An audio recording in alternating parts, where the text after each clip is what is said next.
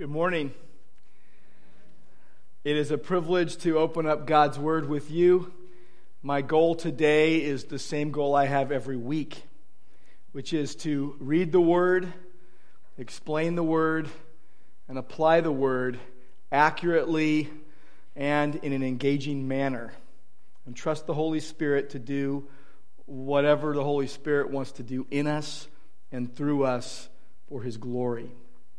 With that in, in mind, please open your Bibles to 1 Peter chapter 5. We're back in 1 Peter today. We are bringing this series in for a landing in, in several weeks. We're in the last 10 verses of 1 Peter, and it's somewhat bittersweet because I love Peter so much. But we are in the book of Acts next, and so we will not forget about Peter we will see him a lot. Before you stand with me and before I read God's word, let me ask a question. How do you know if you are growing in Christ? How do you know if you are maturing as a believer? What are the signs of spiritual maturity? It would be very easy for us to point to outward activities and say, I'm reading my Bible a lot, I'm in prayer groups, I'm in ministries, I'm giving, I'm sharing my faith, all good things, but all things that can be counterfeited. Every one of those things can be faked and have a heart that is not right with God. And as Peter is bringing his letter to a close, he is zeroing in on the idea of standing firm in Christ. He is zeroing in on some inner life issues of the heart where God sees, where there is no hiding, where there is no pretending. And I think it's amazing that Peter is the one that the Holy Spirit uses to give us these words. Peter, whose faith was shaky, Peter, who denied Jesus, Peter, who, whose track record wasn't stellar.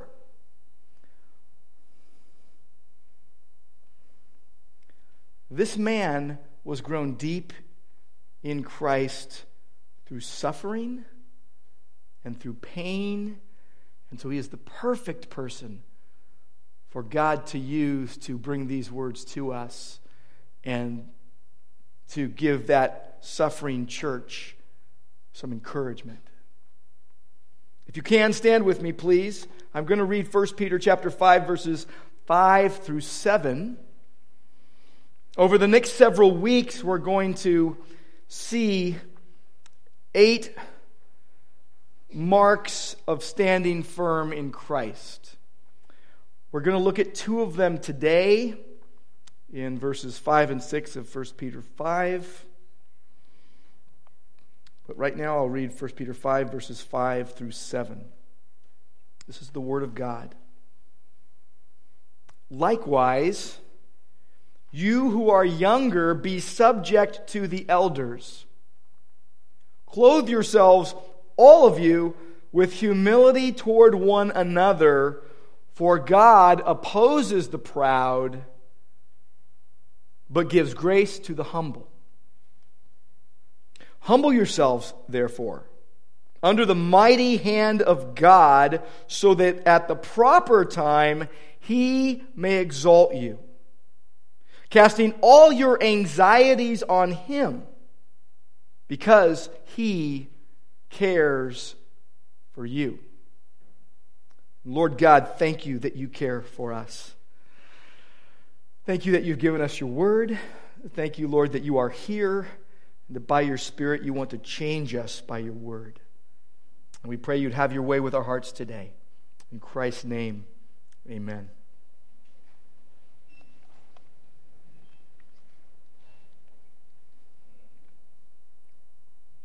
This is our 33rd sermon in 1 Peter. That's not really that many. I did 168 sermons in Matthew over five years, and 50 sermons in Hebrews over several years. So 33 sermons is not that many. But this might be your first Sunday at Grace. And you're thinking, how am I going to catch up? All you need to do is go to our website and listen to all of the sermons before next Sunday. You'll be caught up. It's as simple as that. Now, seriously, if you are a believer today, and, if this is your first time at Grace, God has something to say to you in His Word from 1 Peter chapter 5, verses 5 through 7. Something very significant. He has directed the trajectory of your life to this place on this day for His purposes. And what you hear today from His Word is what God wants you to hear. My biggest prayer is that my words, which are faulty and that don't always come out the right way, won't mess up what he wants to say through his word. The word is powerful. If you're not a believer, what you will hear today is the, the gospel of the grace of God in Christ and of his shed blood on the cross in your place as your substitute. And you will hear of his love and his mercy and his grace, and you will be called to humble yourself before him and believe in the Lord Jesus who died for your sins. After 32 sermons in Peter, we are now upon the last section. And what Peter is giving us are final exhortations. He is giving us imperative commands based upon God's indicative actions. He has said over and over again, here is what God has done for us in Christ. And then here is how we are to live as a result. He's talking about standing firm in Christ. And eight times in the New Testament, we are told to stand firm. 1 Corinthians 16 13 says, Be on the alert, stand firm in the faith. Ephesians 6:13 says, "Therefore take up the whole armor of God, that you may be able to withstand in the evil day, and having done everything, stand firm." And if you're anything like me, you probably feel on a daily basis that you are in a tug of war between good and evil, between righteousness and unrighteousness, between your desires and God's desires that aren't matching up. You're struggling and you're proclaiming your faith in Christ, but until you see Jesus, you will be in that tug of war. It's the way it is. I think it would be helpful at this point to, to do somewhat of a recap on 1 Peter, where we've been. Helpful for all of us, helpful if you're new, but also helpful if you've been with us the whole time. Let's remember who Peter was writing to. He's writing to, as he says in the first verses, the elect exiles of the dispersion in Pontus, Galatia, Cappadocia, Asia, and Bithynia. The, the pilgrims in Asia Minor, modern day Turkey. And the Christians to which Peter was writing were primarily Gentile. There were some Jews among them. And Peter said, and this is probably the verse I have quoted the most as I've gone through 1 Peter.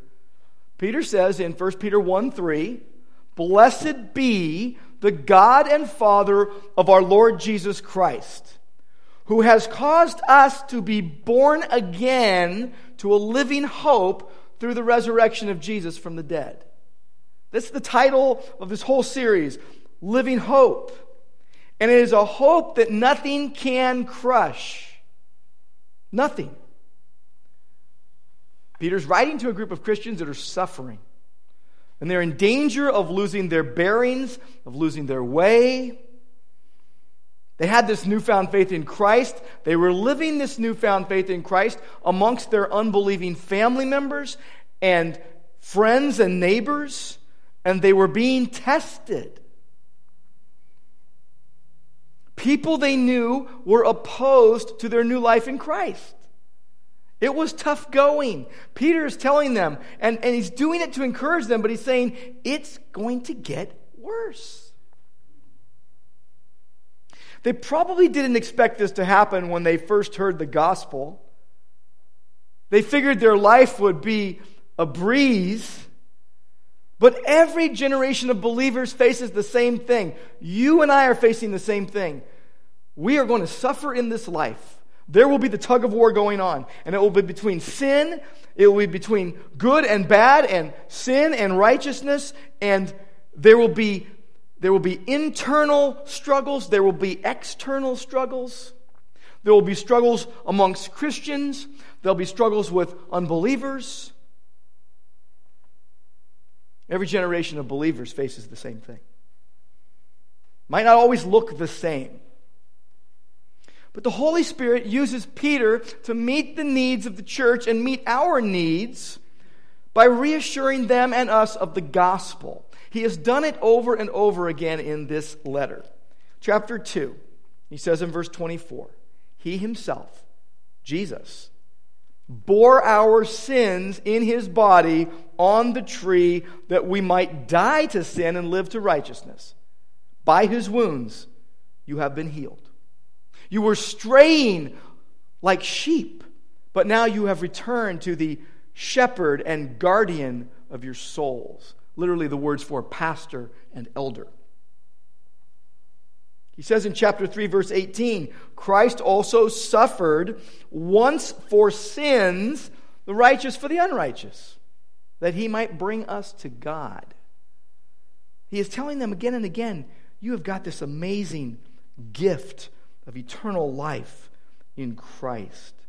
The Father, the Son, and the Holy Spirit have worked together to bring you new life.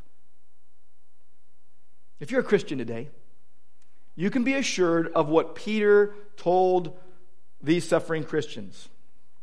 Your past is forgiven. Your present is protected. He says that in chapter 1. You're, per, you're protected by the power of God. You're kept by the power of God for a salvation ready to be revealed in the last time. And you can know with assurance that your future is assured. Verse 4 of chapter 1, he says, You have an inheritance that is imperishable, it's undefiled, it is unfading, and it is reserved in heaven for you. And you're going through suffering, and you're going through pain, and you'll go through a lot of it. And you have a hope in heaven. Verse 7 of chapter 1, it says that the tested genuineness of your faith, more precious than gold that perishes, though it is tested by fire, may result in praise, honor, and glory at the revelation of Jesus Christ. Peter is so fixated on the return of Christ. I love it. We should be fixated on the return of Christ. So Peter is ministering to these suffering Christians and he's focusing on the return of Christ. He's encouraging them with those words. We should be encouraged with the words that our salvation is secure in Christ and that Jesus is going to return. There is a day that God has fixed by his own authority in which all the pain and suffering and tears and anguish of this earthly life will be done is our hope, and it's secure. But I know that everyone is tempted to question why suffering is necessary to our journey of faith. Peter has told us it tests our discipleship. It unites us to fellow Christians. We see in this passage in chapter 5 that your brotherhood throughout the world is going through the same kind of suffering. He's told us that we are aliens and strangers scattered in the world. We're part of the people of God journeying to our heavenly homeland. And he has told us that our new life is to be lived out in very practical ways because of the indicative things that God has done, there are imperatives by which we must live. It should affect our everyday relationships as husbands and wives and employees and citizens and the like. And so, First Peter is a very practical letter that equips believers, followers of Jesus, to live in the real world. amid persecution and hardship, and it's a letter that prepares believers for the world to come that Jesus is preparing for us. Peter has said that God's salvation, his sovereign gift of salvation, meets our deepest needs. And that salvation affects our daily life. We're to live like Jesus, we're to be holy as he is holy, chapter 1. We are to love other Christians, end of chapter 1. We are to desire to grow by craving the Word of God, beginning of chapter 2. We are the, part of the people of God that should be a part of a local fellowship, chapter 2. We're to live before our family in Christ and the watching world in such a way that we are good examples of Christ. Chapter 2 and 3. We are to live for Christ in the midst of suffering. Chapters 3 and 4. We're to be led by godly leaders, and that's where we are at here. In the first four verses of chapter 5 we've looked at. We're to be led by godly leaders, elders, shepherds of the flock. And now, in the last 10 verses, Peter is really saying here's how you're to be a good follower of Christ. Here's what it means to stand firm in the midst of suffering. I think it's right for us to ask how. How do you stand firm in the midst of suffering? I will just say this you have to go back to the basics because that's where Peter is taking us. You've got to go back to the fundamentals, the basics of the faith, the basics of Christian growth and maturity. Many of you know that I have coached a lot of sports because I've got a lot of kids ranging in age from 22 down to 12. And so I have coached basketball, baseball, soccer for 10, 10 to 15 years, all those sports. And I also coached one season, one season of softball.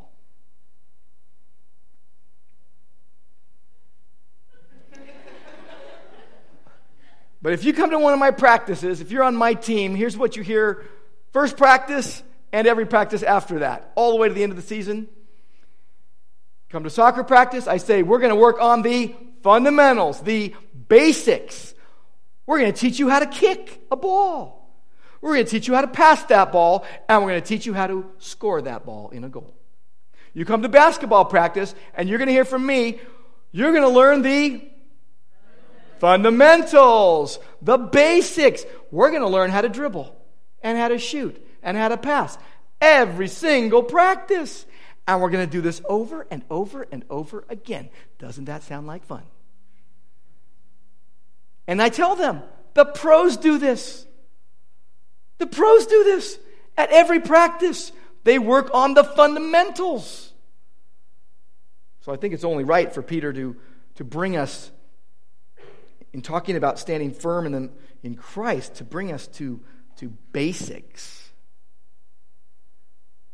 We want to snap our fingers and have instant maturity. I was talking to a friend of mine who went through some very horrendous pain in their life. Really tough, tough things. And they told me, they said, you know what I was doing during that time? I, I was asking all my friends, show me in the Bible exactly what I'm supposed to do in this situation so that it just goes away. And so that I can learn really quick what I need to learn through this. And they said, Oh, how wrong I was. This is a process.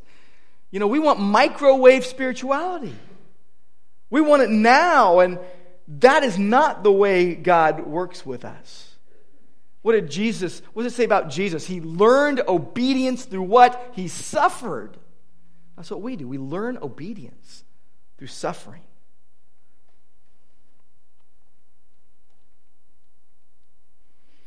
I want to show you something before I take you to the first two marks of standing firm in Christ. I want to show you a connection between these verses here and something that Peter said earlier in the book. Go to chapter 2, verse 2, because there's a really good connection here and we don't want to miss it. If we don't see this connection, then we will build our ideas of what Peter is saying here on, on the wrong foundation. We don't want to do that. The connection here is between chapter 2, verses 1 and 2 and 3. It says this Put away all malice, all deceit, all hypocrisy and envy and all slander. If we could just do that on a daily basis, it would, our lives would be awesome, wouldn't, wouldn't they? In the power of the Holy Spirit, put away malice and deceit and hypocrisy and envy and slander. And then he says this like newborn babies, long for the pure milk of the word. I love how we have so many babies, newborn babies at Grace, and every one of them isn't asking for Gatorade. They're asking for their mama's milk, by which they get the nutrients and the food that their little bodies need. And Peter is saying, You, like newborn babies, you long for the pure spiritual milk, the milk of the word. And here's the reason that by it you may grow up to salvation. So when Peter starts talking about standing firm at the end of the letter, you've got to go back to chapter 2, verse 2, where it says that you need to long, to crave the word, because that's how you grow to salvation. So when he gives us these attitudes in chapter 5, they're really attitudes that spring out of our lives and, and show themselves in actions. But when he gives us these attitudes, we need to know that they're based on the inerrant, infallible, inspired, unchanging, eternal Word of God. We need to know that with assurance, and we need to be settled about that. Peter in 2 Peter 3:18 says grow in grace and in the knowledge of our Lord and Savior Jesus Christ. That's God's intent for us. He's conforming us to the image of Christ. So how do you know you're standing firm in him? How do you know you're maturing?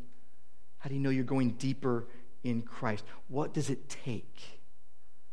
And again, it would be very easy for us to point to the outward things and say, I memorized First Peter, or I memorized the a whole book of the Bible, or I'm in all these prayer groups, or I'm, I'm sharing my faith with everyone that moves, or I'm, I'm doing these ministries, and those are great things, but they can be faked, and they can spring out of the wrong heart.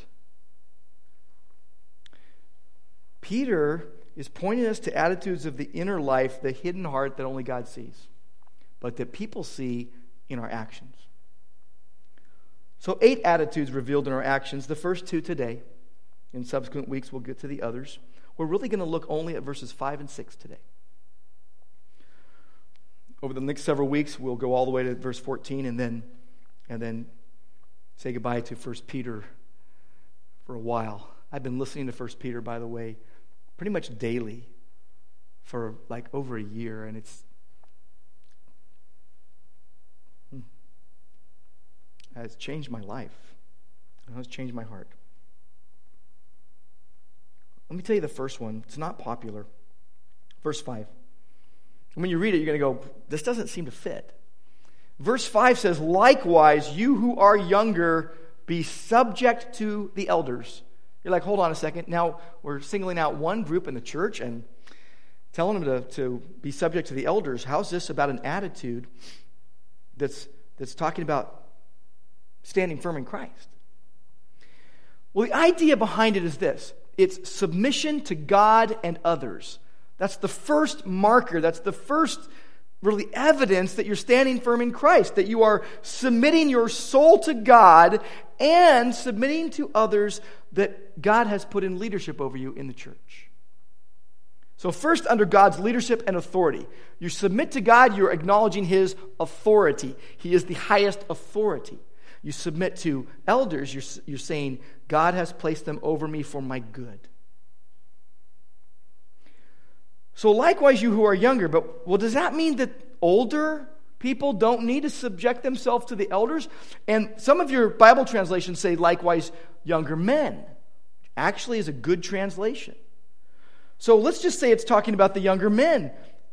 Well, what about the young women? Are they not supposed to subject themselves to the elders, or the older men, or the older women? What's going on with that? What Peter is doing is he's speaking to everyone while he's pointing one group out. He's basically saying all of you need to subject yourself to the elders, but especially you younger men who have a propensity not to do so. It's kind of like in Ephesians 5 when Paul is speaking to husbands and wives. Husbands, love your wives. Wives, respect your husbands. Well, that doesn't mean that husbands aren't to respect their wives and wives aren't to love their husbands, but God, the Holy Spirit, is pointing out the things that we are more prone to not do. So, you who are younger, be subject to the elders. Verses 1 through 4 of, of 1 Peter 5, he's been talking about good, godly leadership in the church. Elders, shepherds, who don't have to be forced to lead, but do it willingly. They don't do it for themselves, but they do it eagerly. They're not forced, and they're not forcing people to follow them, but they're exemplary. They're examples to the flock, warts and all. And I've said it before, and I mean it with all my heart, and I've seen otherwise in other churches. Grace Church of Orange has real elders who take their role very seriously and bleed for the flock and lay down their lives for the church. And, and Peter's talking about good, godly leaders, and now he's shifting, and in verses 5 through 14, good, godly followers of Christ. It, it involves the elders too. But he says to the younger men, be subject to your elders, literally submit, be in subjection, be under someone else's authority. Authority and submission are not popular words. They're, they're put down a lot, they're seen as negatives, and they're actually really good things in the right context. And this is the right context. But first, you need to acknowledge that you're under God's authority. As Peter put it again, you have returned to the shepherd and overseer, guardian of your souls, your pastor and your elder, Jesus. And by the way, he's already given commands to be submissive in other relationships. Chapter 2, verse 12 very clearly tells everyone to submit for the Lord's sake to every human institution. Fear God, honor the emperor, love the brotherhood, honor everyone. Chapter 2, verse 28 servants are to submit to their masters. Chapter 3, verse 1, wives are to submit to their husbands. And then verse 5 of chapter 5, likewise, he is now going to address a different group, a new group. He's gone from pastors to the people, from shepherds to the sheep here, and he says, You young men, you younger members. And by the way, he's not just saying, Hey, people who are young, be subject to those who are old, because that would break the context that he has been speaking of, of an office in the church of elder, of shepherd. He says, You younger men, be subject to your elders. I'll give you a couple examples of, of what this means. Let me give you an example of Peter from his own life. Here's Peter in the Garden of Gethsemane, the night before Jesus is, is crucified, and he cuts off the ear of Malchus, the, the high priest's servant. You think, wow, he wasn't a very good aim. Was he aiming for his neck and he got his ear instead? It was a very merciful thing that he got his ear. I think he had a good aim. It was good that he cut off his ear. Well, wait, no, Jesus said, don't do that. So it was bad that he cut off his ear. Oh, so he didn't cut off his head after Jesus told him to not do that. Oh, so he was subject to his elder, Jesus. Now think about it. If Jesus hadn't said, hey, stop cutting off people's ears, then, then Peter would have gone, horizontally and chopped his head off. A lot of blood.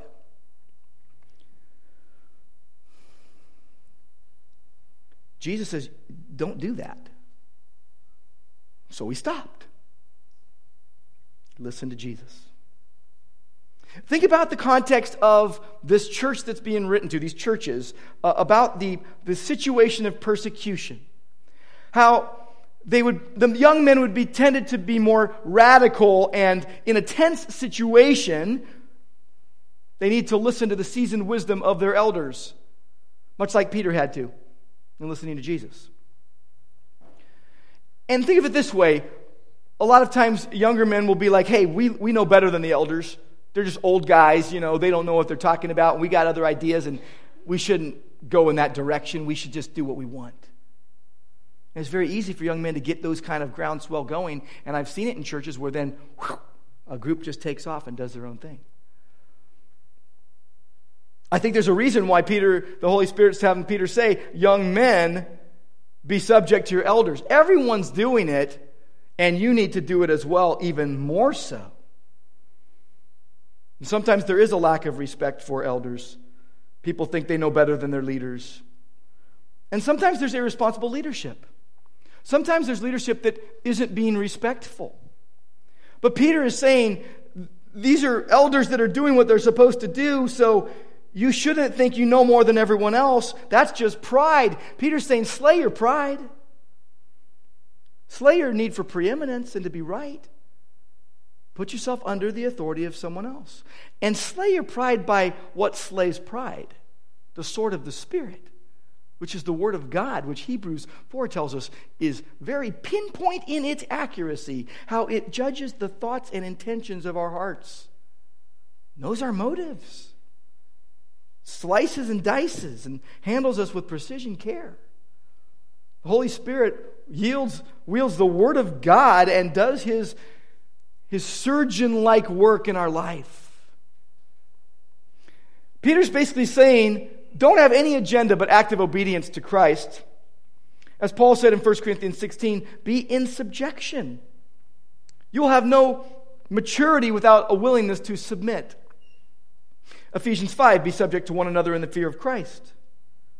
1 Thessalonians 5, appreciate those who serve among you and serve diligently and have charge over you. Esteem them very highly in love because of their work and live in peace. It's an essential attitude of submission to leadership. It's an evidence of maturity. It's noble, it's godly.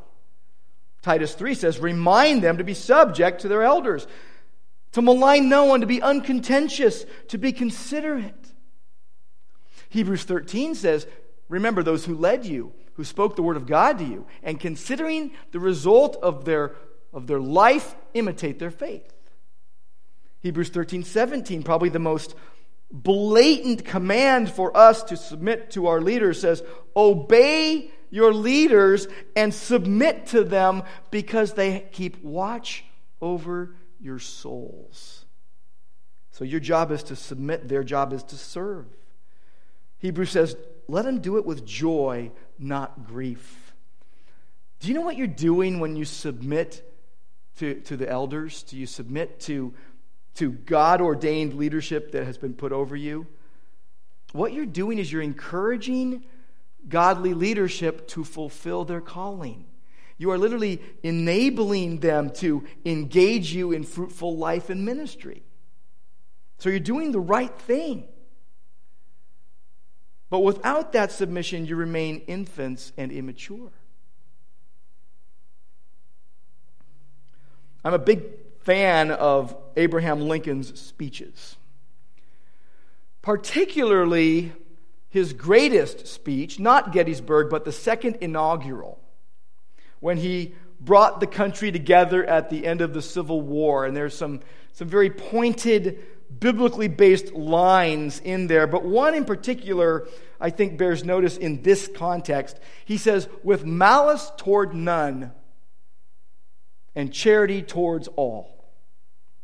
And by the way, malice is not evil, malice is directed evil, the intent to hurt others. We are not to, to be malicious to our brothers and sisters in Christ, and especially to those God has put over us in the Lord.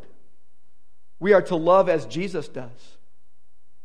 Because submission is an attitude that counteracts selfish pride. And by the way, you won't submit, you can't submit when you're filled with pride. You're too puffed up. You're bloated with self importance. You're swollen with conceit. And God can and will painfully downsize us so that we can submit. Good followers of the chief shepherd Jesus follow human shepherds well. They're a part of a local fellowship, they're not out there on their own, and, and submission is a sign of spiritual maturity. If you want to know whether you are standing firm in Christ, just ask Am I submitted to God and His authority And am I submitted to those he has put in authority over me? You might wonder okay, Mike. Okay, Pastor Mike. Who are you under the authority of? I'm under the authority of my fellow elders, of the elder board. Obviously, we're all under God's authority, but all of us have someone in authority over us. The elders are under the authority of each other. We hold each other accountable. And we are accountable to the congregation. There's a mutual accountability. Submission is a sign of spiritual deepening, uh, maturity, standing firm in Christ. It's good, it's fundamental, it's basic. We're going to do one more today, the second one. We're going to see that in the second part of verse 5 and into verse 6. The second is humility before God and others. Humility before God and others. When you submit to God, you are acknowledging His authority. When you are humble before God, you acknowledge His greatness. His greatness. So, first, what you do is you allow yourself to be humbled by the circumstances that God allows and ordains into your life, knowing that He is far higher and stronger and greater and better and sovereign. And then you live humbly before other people, thinking of others as more important than yourself. There's the tug of war. We all have the propensity, the inclination moment by moment, day by day, to think of ourselves and our needs as more important than those of others. I mean, how many times do we hear things like, well, that's my right? And if I don't look out for myself, who's going to? And it's all a prideful self protectedness because hurting people hurt people. But we are to be humble before God and others. And what you see in these two verses are two imperative commands. The first is clothe yourself with humility toward one another. And the second is humble yourself under God's mighty hand. Those are two imperative commands. Verse 5 clothe yourselves. We're going to take it in that order. Clothe yourselves, all of you, with humility toward one another, because, quoting Proverbs 3:34, God opposes the proud and gives grace to the humble. And I want to point something out to you that is very notable here. Go, please go with me to James chapter 4. And what I want you to notice is that James uses the same verse from Proverbs 3:34. In fact, James says many of the same things Peter does. Start at verse 1 in James 4, and it says, hey, there's quarrels, there's conflicts amongst the body of Christ. You got passions waging war within you. You desire, don't have. You, you fight and quarrel. You don't have because you don't ask. When you do ask, you ask for wrong mo- with wrong motives. And then it says in verse 6, but he gives more grace. Therefore, it says, God opposes the proud, but gives grace to the humble. The hand of God is against the proud. The hand of God is against the proud. By the way, I want to mention this too. The verbs here in both places, because it's exactly the same verse God opposes the proud and gives grace to the humble. So in 1 Peter 5 and also in James 4, same verse, same verbs. They're present tense verbs. And what they are pointing us to is that this is the constant activity of God. He is always opposed to the proud, and He is always giving grace to the humble. This is God's constant activity. It's very significant. But the thing I want to point out is verse 7 submit yourselves to God. James 4 7, submit yourselves to God. Resist the devil, he'll flee from you. Draw near to God. Verse 10, humble yourself before the Lord and he'll exalt you. Some of the same words that Peter's using. So I had to ask myself so who said it first? And who wins on this one? Well, James does. James was written 10 to 20 years before 1 Peter. So it is in the realm of plausibility that a whole generation of new believers had been brought up and they needed to hear once again what the Holy Spirit said through James. And so Peter says it almost in the same way. You'll see so many parallels. You match those two up. Very interesting. For um, the book of James, I love that book, but there's a lot of parallels to the Sermon on the Mount. I'd never seen this, this parallel with 1 Peter before until this week. Clothe yourselves. Go back to 1 Peter 5. Clothe yourselves, which is an inward attitude of your heart. It's, an, it's a word that's not very, very well known, this clothe yourselves. It's a rare word, and it re- re- refers to a slave that puts on his apron and gets ready to serve. I think of John 13 when Jesus takes a towel and wraps it around himself and takes a basin and starts washing his disciples' feet, starts doing what his disciples weren't willing to do. Showed them the model of servanthood and said, Now you do what I've done to you. Do for one another as I have done for you. Clothe yourselves with humility. It's an inward attitude of the heart. Now, submission and humility is despised. It was despised back then, and it's despised today. We have to ask ourselves what, what's humility? What is it really? We all want to be humble. You're not humble, by the way, if you're the humblest person you know. What is humility? Is it thinking really lowly of yourself, kind of dragging your hands but on the ground and just like, oh, I'm just, you know, so lowly, I'm a worm? No. It is a realistic assessment of who you are before God and in relation to God. You say, He's my highest authority, He's the greatest, and, and I'm one of His creations. And you have an honest, appropriate assessment of yourself and towards other people. So when God says, think of others as more important than yourself, you have to fight with yourself on a daily basis to do that. The only place where humility survives is in the presence of God. It does not exist apart from God. That'll blow your mind.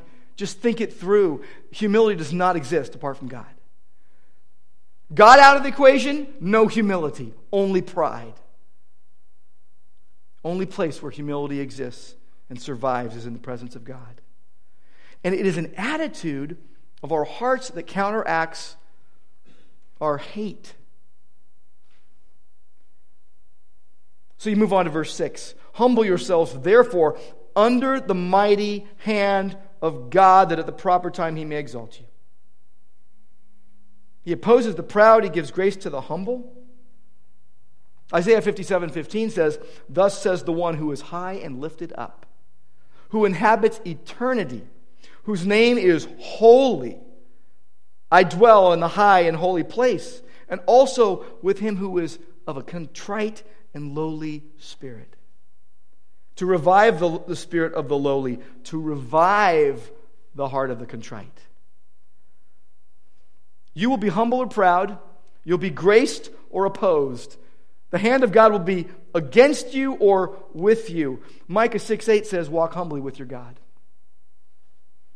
Christians should therefore submit themselves to God's mighty hand, humble themselves, acknowledge his authority, and then acknowledge his greatness.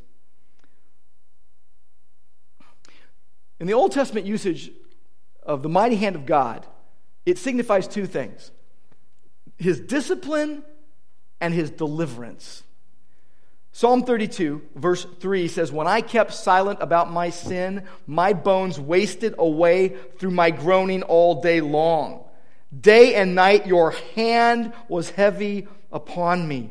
My strength was dried up as the heat of summer.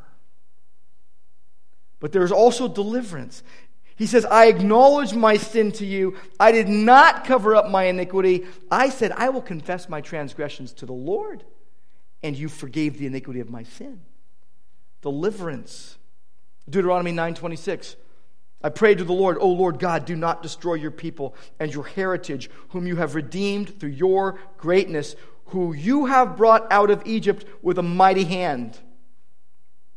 Exodus uh, Ezekiel 20, I will bring out from you the peoples and scatter you out of the countries where you're scattered with a mighty hand and an outstretched arm.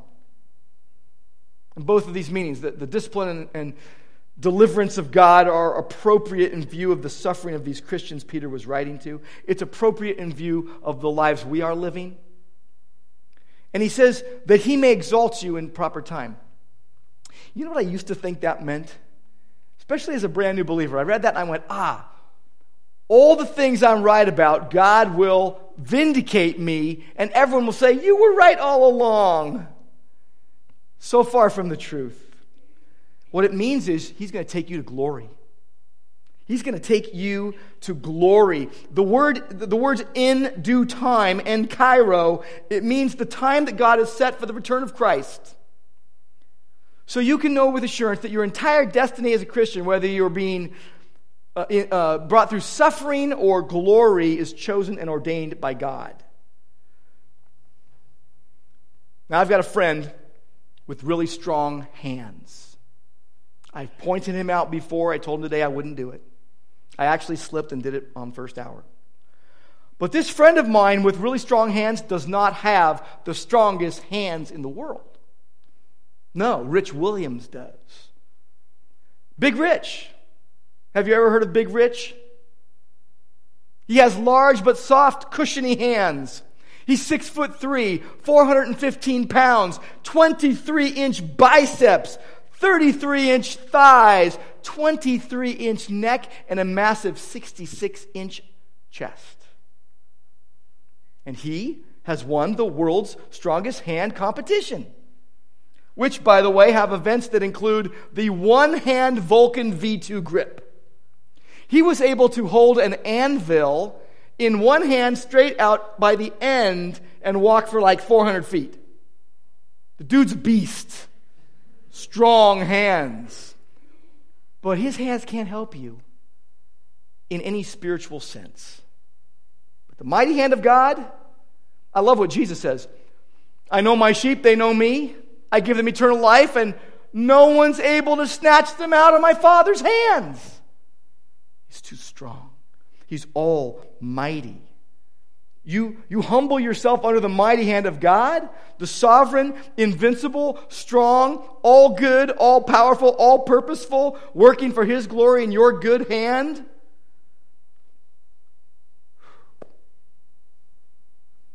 You're kept. That hand is either going to be for you or against you. He will either be opposed to you because you're proud, or he is going to be helping you because you're humble.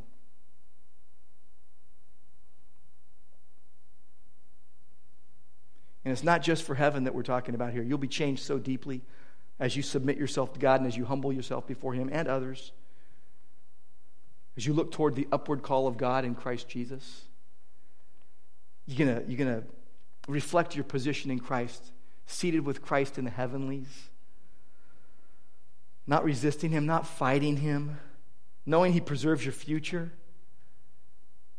rejecting your pride, confessing your sin, humbling yourself. You know, as we close, I, I want to I want to to share with you some observations I've made about people who clothe themselves with humility toward one another. I've asked that question to myself. What would it look like in our local assembly here? What would it look like as a church if we truly clothed ourselves with humility toward one another? And towards God first and then one another. And I just want to make four quick observations and then we'll then we'll sing a song and, and be sent out. But first, people that are clothed with humility toward one another do not deny the gospel or set aside the word of God. They believe every word and they cling to it because they say, God's my highest authority. My own mind is going going to lead me astray, but everything pertaining to life and godliness has been given to me in the word of God. He doesn't spell everything out in his word, but he's given us very clear instructions, and if only we could do those, we would have the happiest of lives. The people who are clothed with humility toward one another and God, they want to know God and they, they obey the direct instructions they see in the Word of God, and then they live by and apply the general principles that they see to the specific situation of their lives. They're unashamed of the gospel, which is the power of God for salvation. They're immersed in Scripture, living wisely in Christ. That's the first thing about a person clothed with humility.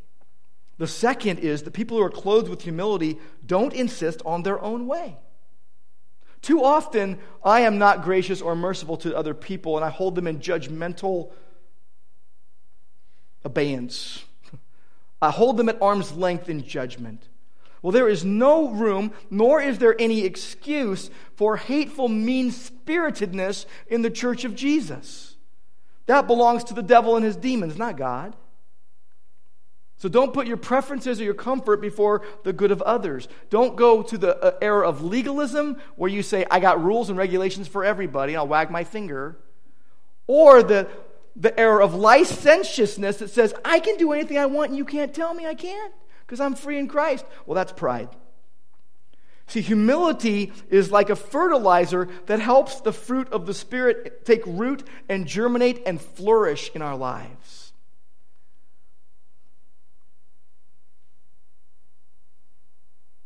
God wants to produce and see in us good fruit that remains. And if someone consistently shows fruit that is not of the Spirit, you have to wonder if that person is truly regenerate or not. They might be tacking on spiritual stuff to a dead body. Even weeds have flowers. Poisonous fruit has some semblance of beauty. God knows the heart. Third, people who are clothed with humility do not let misunderstandings fester, but they go out of the way to make things right. Hebrews 12 says, Don't let, see to it that no one fails to obtain the grace of God, that no root of bitterness springs up and causes trouble, and by it many become defiled. Now, recently I've been working on, on a pond in my backyard that's been overgrown probably over 20 years. And from the surface, it didn't look good. From beneath the surface, it was worse. Mucky, smelly, rotting roots inside murky, bacteria infested water. I've washed my hands many times this week. Then there was the bamboo. I took out an 8 by 5 foot strand of mature 20 plus 12 foot high bamboo, roots and all. And I've worked with bougainvillea before, and it chops you up. But bamboo makes working with bougainvillea look like playing with puppies. I broke a pickaxe and bent another, taking roots that hold on like gorilla glue out.